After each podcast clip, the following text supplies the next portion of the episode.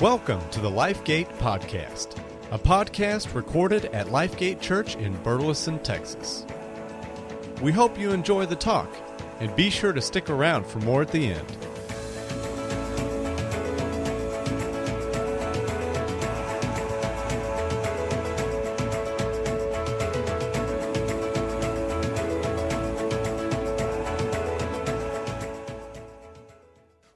This morning, we are at the halfway point. Everybody say halfway points.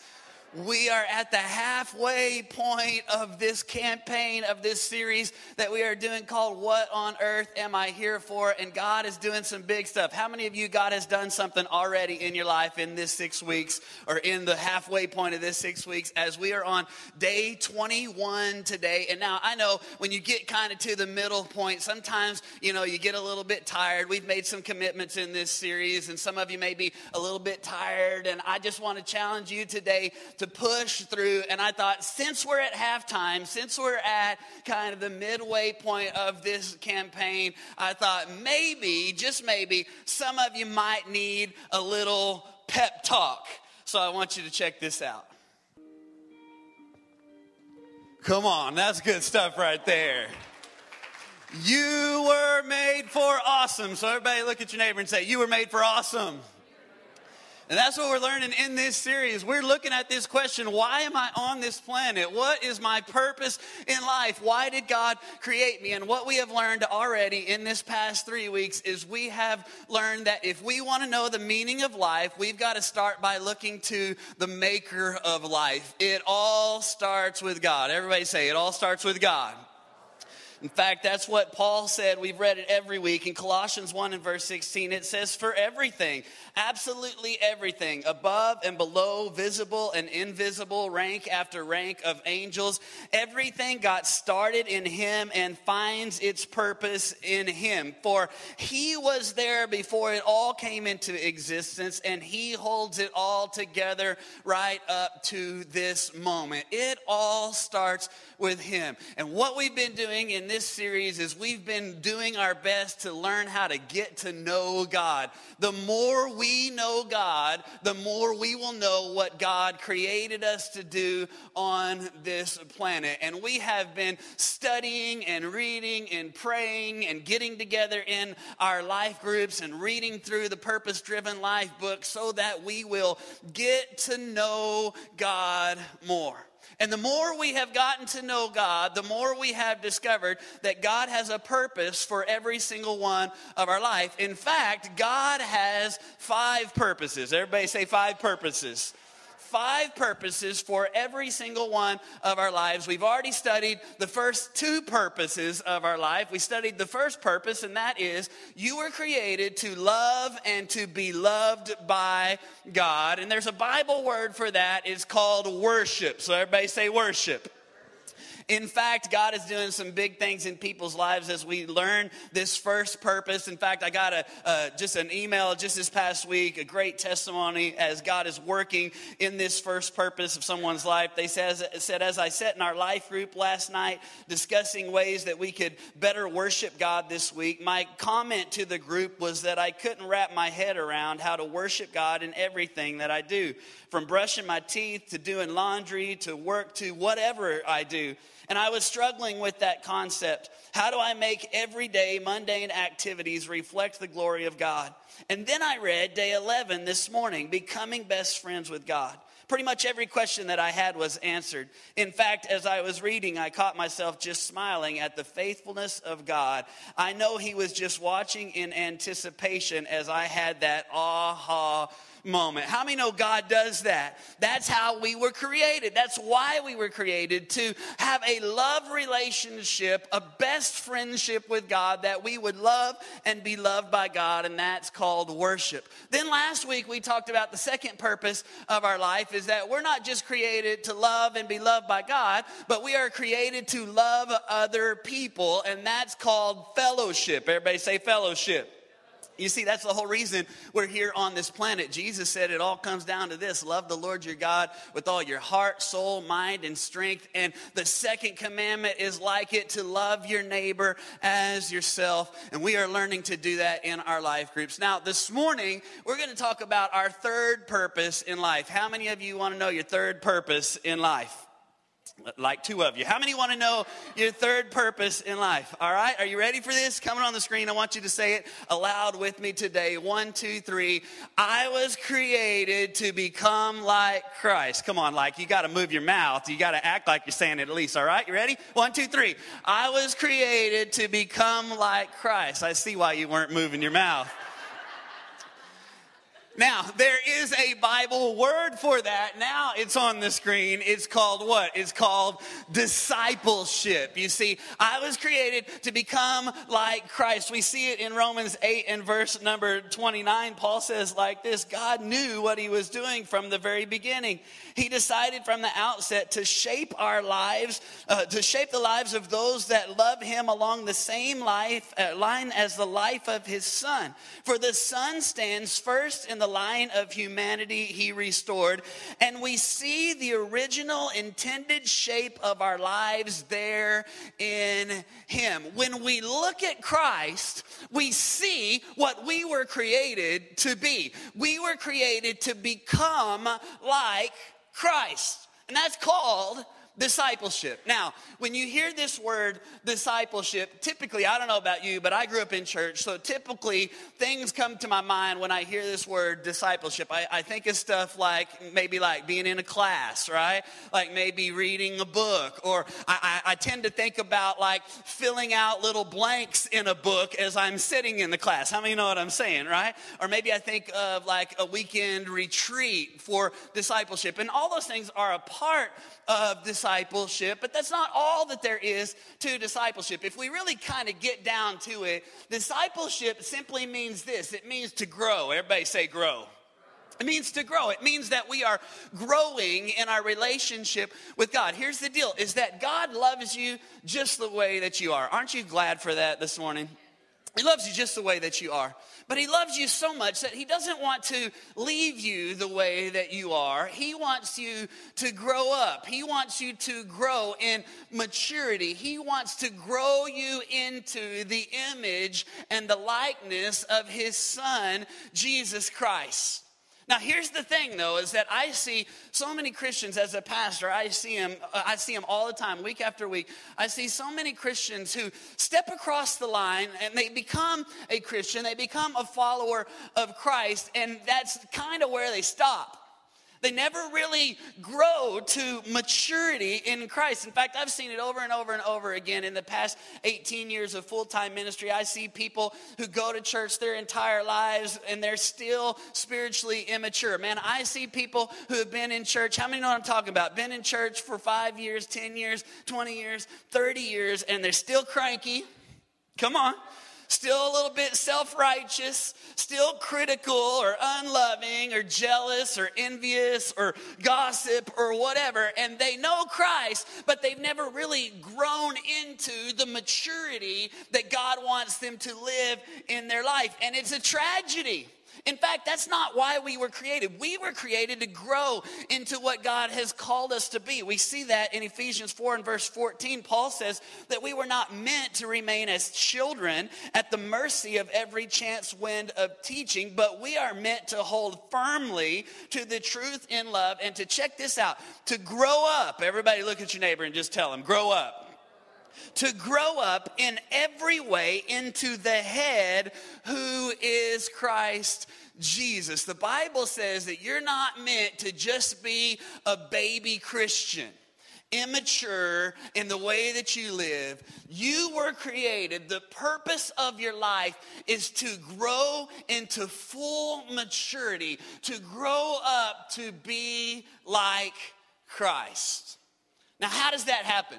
How do we grow up? How is it that people can go to church for 20 years, 30 years, and still not be mature in the Lord? Well, the truth is that there's a lot of ways that we can grow in the things of God. I mean, we grow in God by reading the Word and by studying the Word. That's important. We grow by going to church. We grow by serving. We grow by, there's a lot of different ways that God can help us to grow into the image of His Son. But I think there's one way that we grow that kind of gets a little bit overlooked, and I think the reason we overlook it is because we don't like it very much. And I'll just be honest this morning, I don't like it very much, but I think one of the greatest ways that God grows us into a disciple, one of the greatest ways that God makes us more into the image of Christ is by facing some problems. Everybody say problems.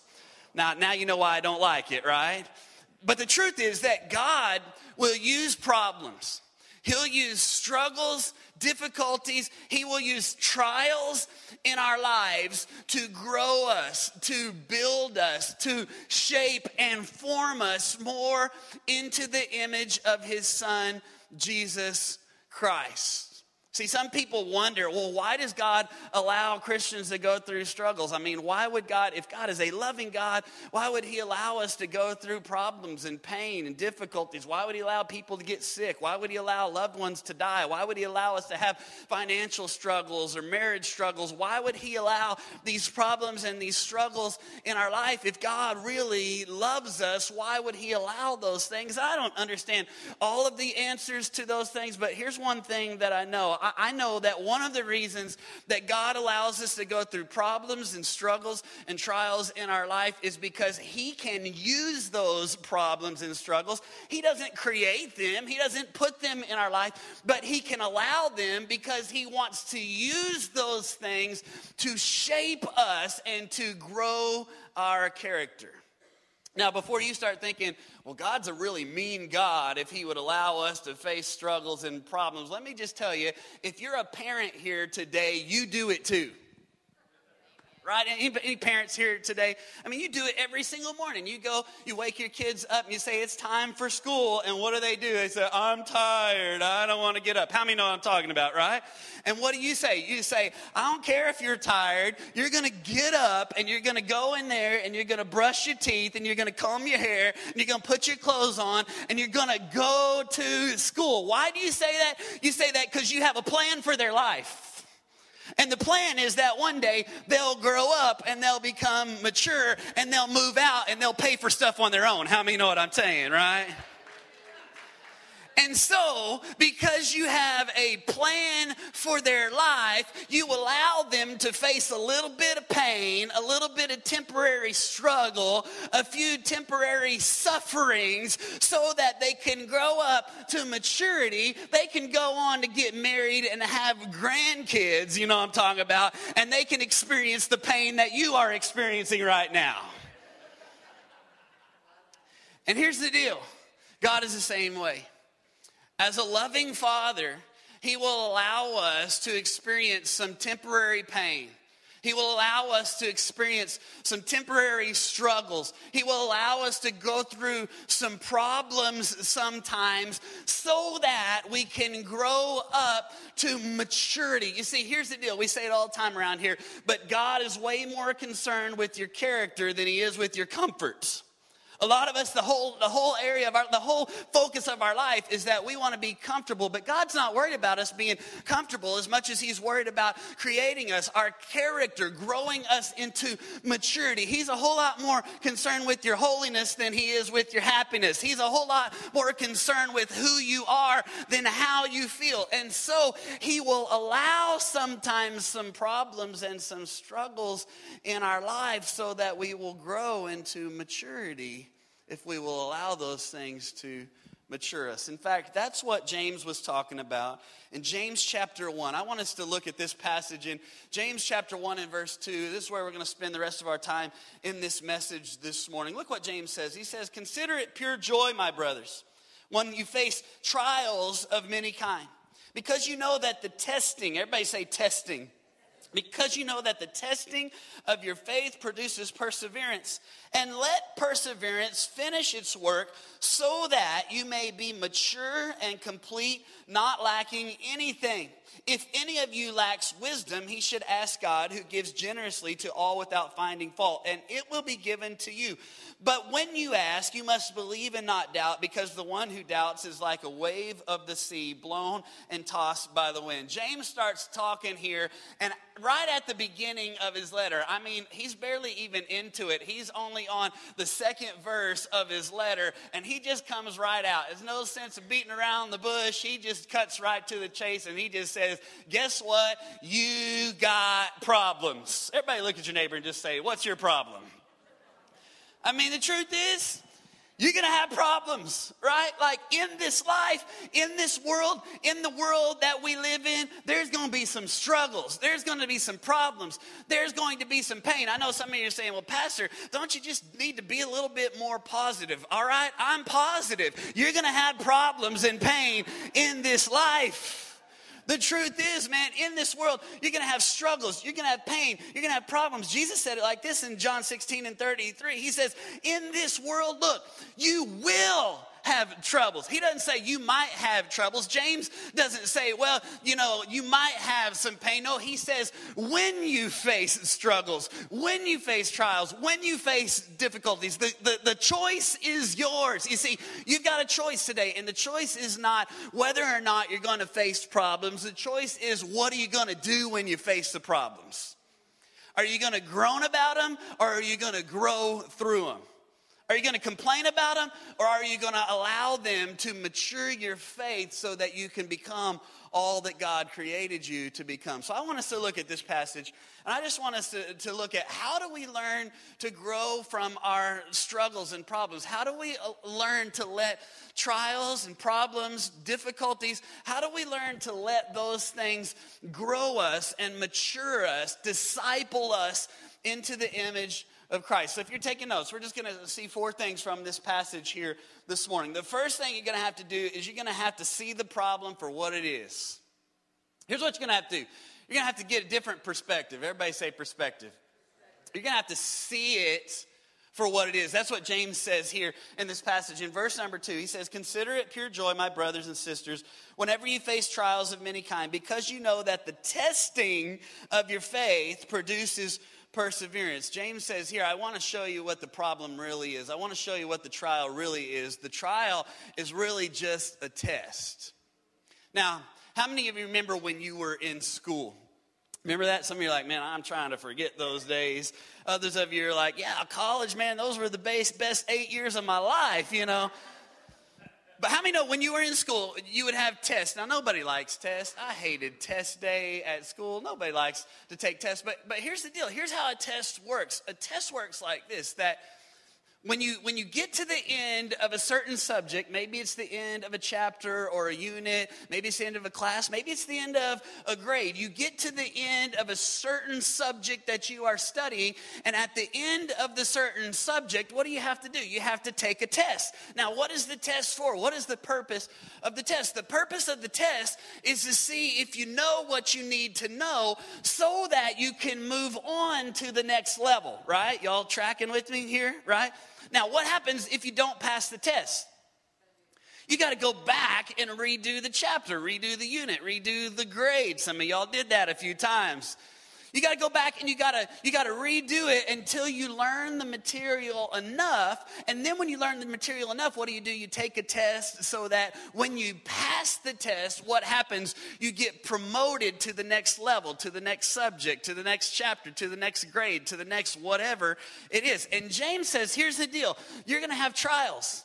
You're going to have problems. You're going to have struggles. You're going to go through difficulties in life. And when you go through a problem or a difficulty in your life, here's what I want you to do. I want you to see it for what it is. It's not really just a problem. Here's what it is. It's a test.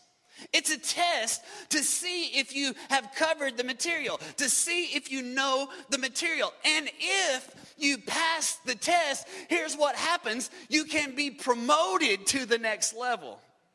In fact, James says it like this. He says, consider it pure joy when you face trials of many kind. Have you ever thought about that? Like, how am I supposed to have joy when I'm facing a struggle, right? Like, how am I supposed to be happy about the problem? Well, here's the deal.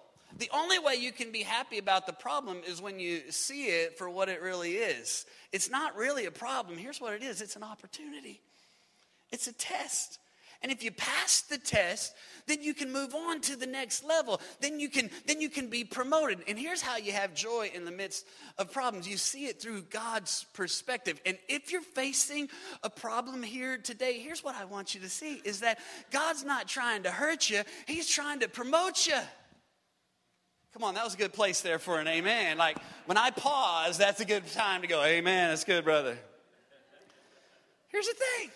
Some of you are looking at your problem right now and you're going, man, God's mean and God's trying to hurt me or God's trying to put me through this struggle or this problem. No, here's the deal. Here's what you need to understand. God's not trying to hurt you. God wants to promote you. He wants to take you to the next level. But before you can go to the next level, you have to pass the test at the level that you're at now.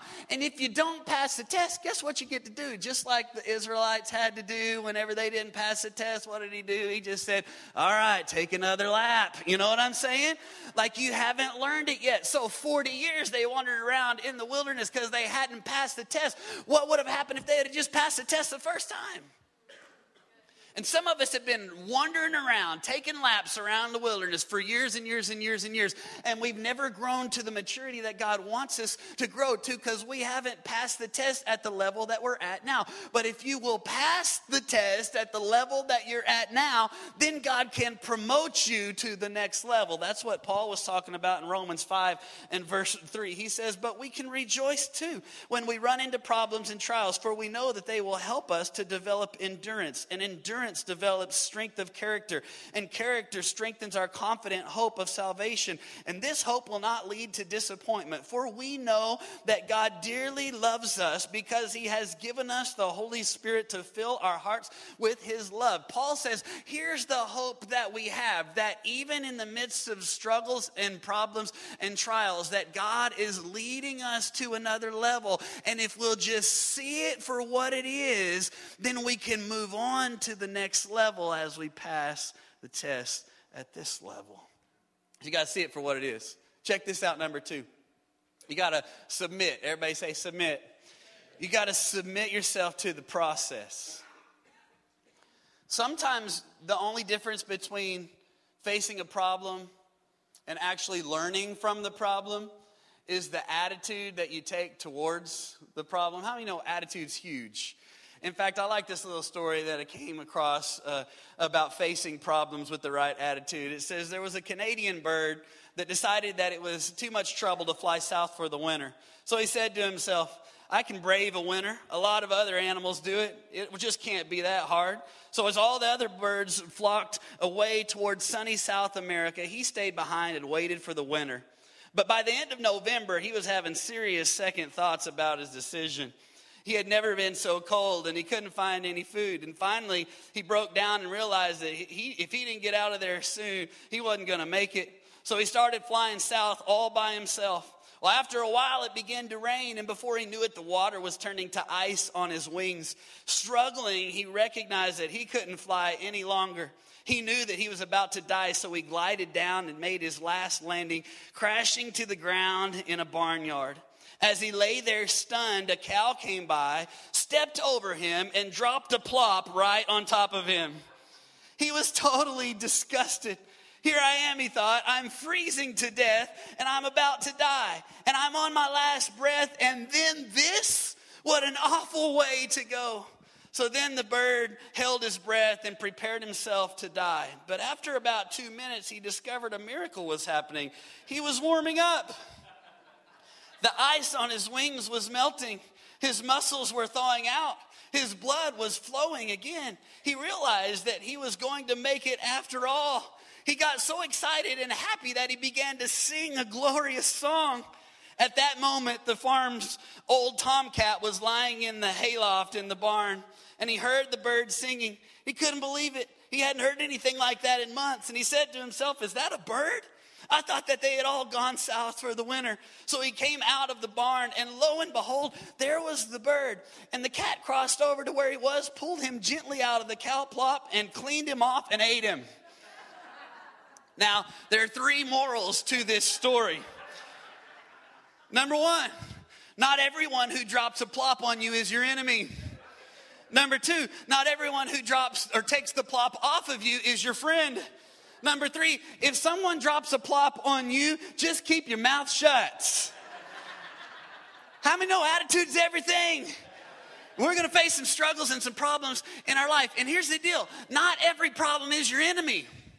Sometimes you face a struggle and a problem. You can't figure out why you're going through the struggle. You can't figure out why you're facing the problem. But sometimes you just got to submit yourself and you just got to go, guess what? I don't know why I'm going through this, and it ain't no fun, and I don't like it, and I don't understand it, but maybe God's trying to teach me something. So if he's trying to teach me something, I'm going to submit myself, and instead of griping about it, I'm going to learn something from it.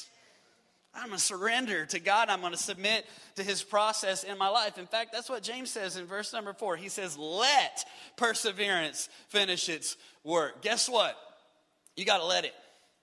Some of you facing some problems, and you're complaining, and you're griping, and you're doing everything you can to try to get out of the problem. And sometimes we face problems because we do stupid stuff, right?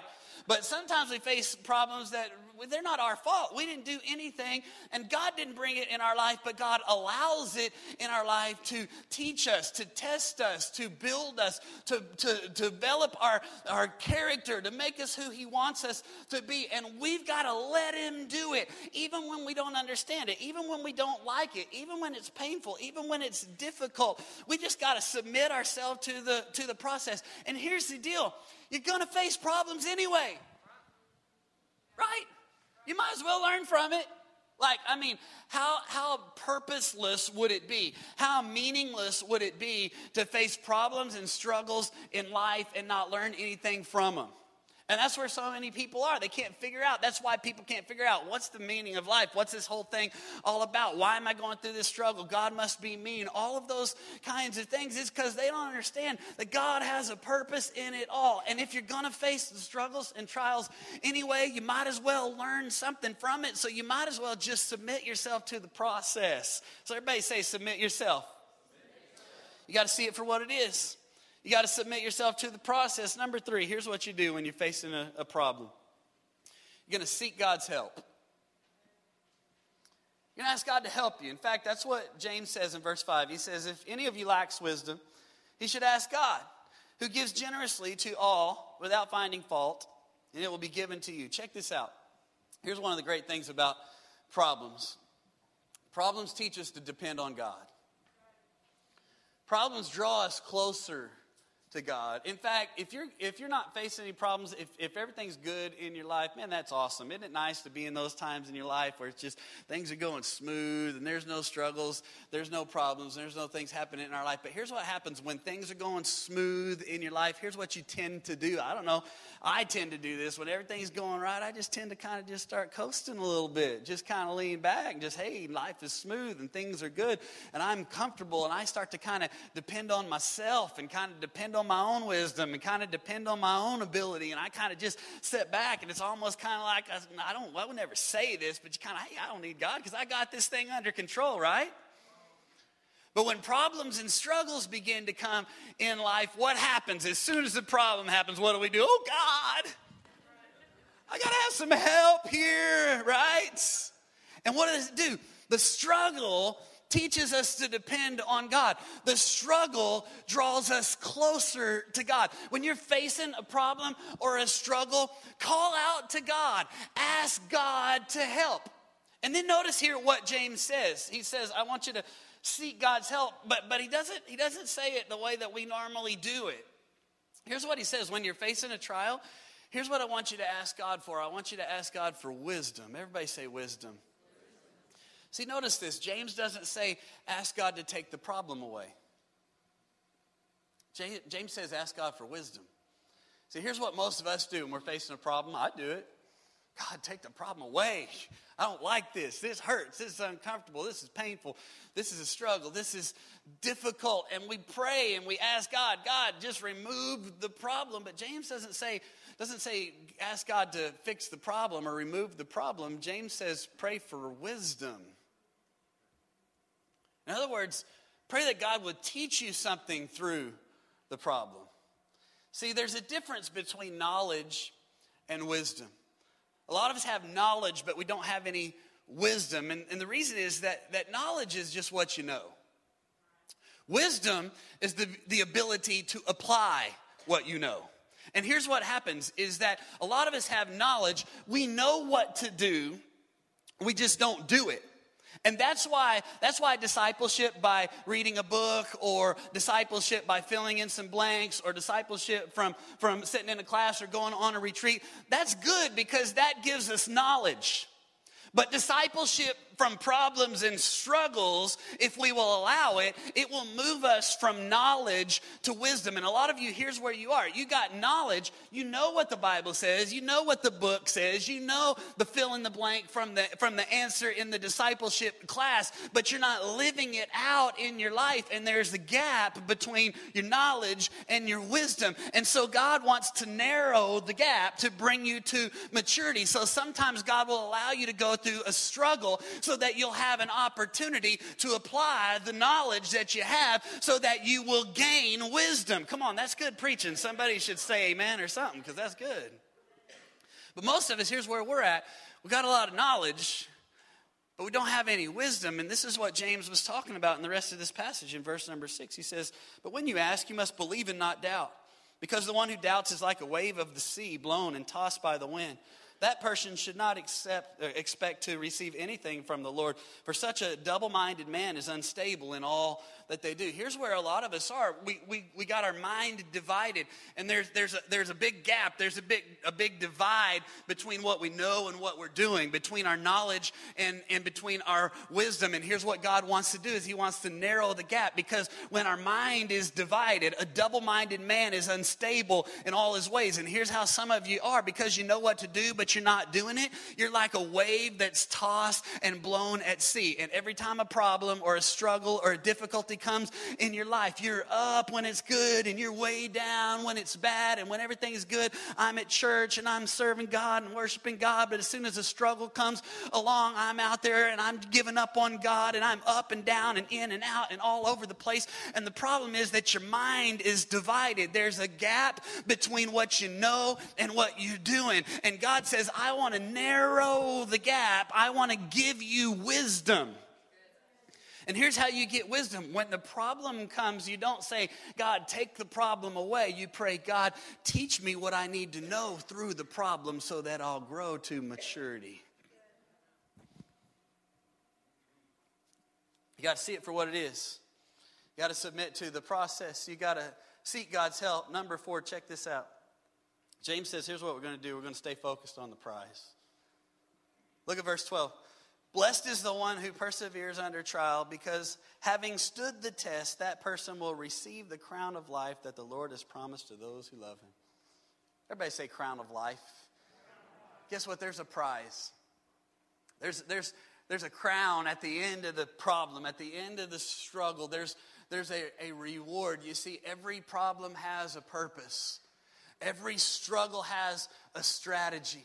God will never waste a hurt in your life. If you are facing a struggle or a problem, if you have some pain in your life, it is for a purpose. God will use it to build you and to strengthen you and to make you into what he wants you to be, to mature your faith. You see, a faith that is tested is a faith that can be trusted. And when you go through the struggles and the trials, when you go through the fire, you come out on the other end. And when you get out on the other end, you will receive a crown of life.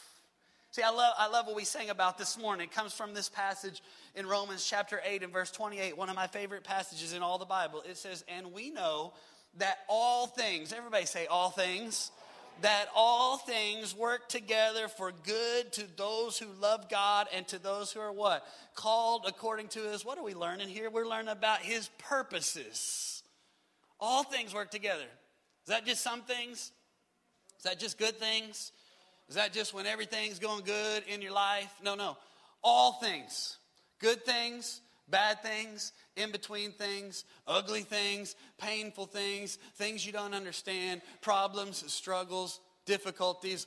All things work together for good. It's like baking a cake. Do we have any bakers in here in the house today? Anybody like to bake cookies, bake cakes, bake stuff like that? I mean, what are some of the ingredients? Think about what are some of the ingredients of a good cake. I mean, I'm not talking about Betty Crocker. I'm talking about a real cake. You know what I'm talking about?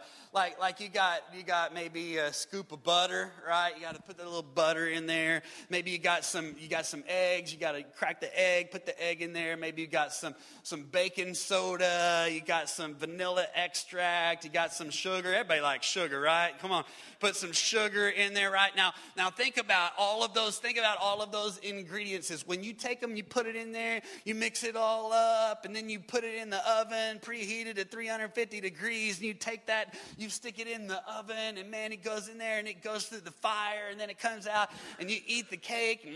That's good stuff, right? Now, it's good stuff after it's all mixed together and after it's all baked, but think about the ingredients all by themselves. Stick of butter. How many want a big old scoop of butter? Just take a big old bite of that this morning. That sound good, right? Like how about some vanilla extract? Anybody ever had that all by itself? How about some raw eggs? I mean, Rocky style. You know what I'm saying? You put it in there, just drink it all by itself. How about some sugar? Even sugar. We all like sugar, but what about a big old tablespoon of sugar? Just stick that bad boy in your mouth and just eat it all by itself. That doesn't sound good, right? But when you take all that stuff and you mix it up, you put it in the oven, you wait for however long. I'm not a baker. I don't know.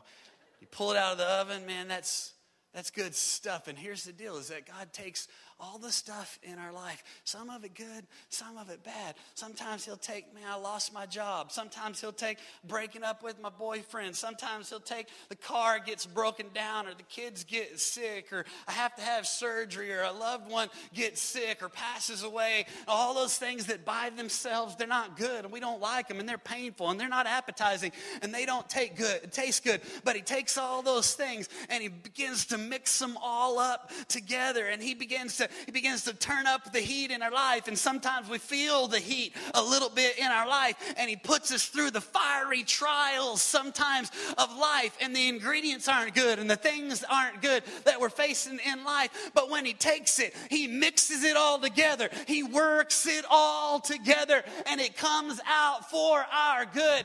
If we remember what it's all about, if we remember that we're not called according to our purpose, man, if I'm just called according to my purpose, when I lose my job, man, life stinks. Whenever somebody gets sick, life stinks. Whenever the car breaks down, I'm mad and I'm upset and I got no hope because I'm living according to my purpose. But if I'm living according to God's purpose, that even when there's a struggle or a trial or a problem in my life, I can still have hope in my heart knowing that this is not good, but God works all things together for my good if I am called according to his purpose. Come on, I'm preaching up in this place today.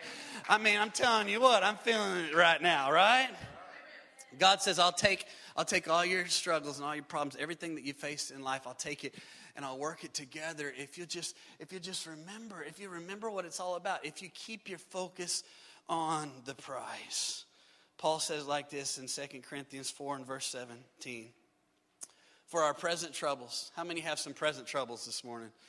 For our present troubles are small, they won't last long, yet they will produce for us a glory that is vastly outweighing them all and will last forever. You say, Pastor, how can my problem be good? How can my struggle be good. Well, here's the first thing I want you to see is that it's temporary. Look what Paul says. He says, my present struggle. Hey, you may be facing a struggle right now, but I got good news for you. It's not going to last forever. It's temporary. But that present struggle, that temporary struggle, that thing, that problem that you're facing right now, it's going to produce in us something that's going to be not temporary, something that's going to be eternal. It's going to produce in us a crown. It's going to produce in us a maturity. It's going to produce in us a growth that will be eternal. It will far outlast them all.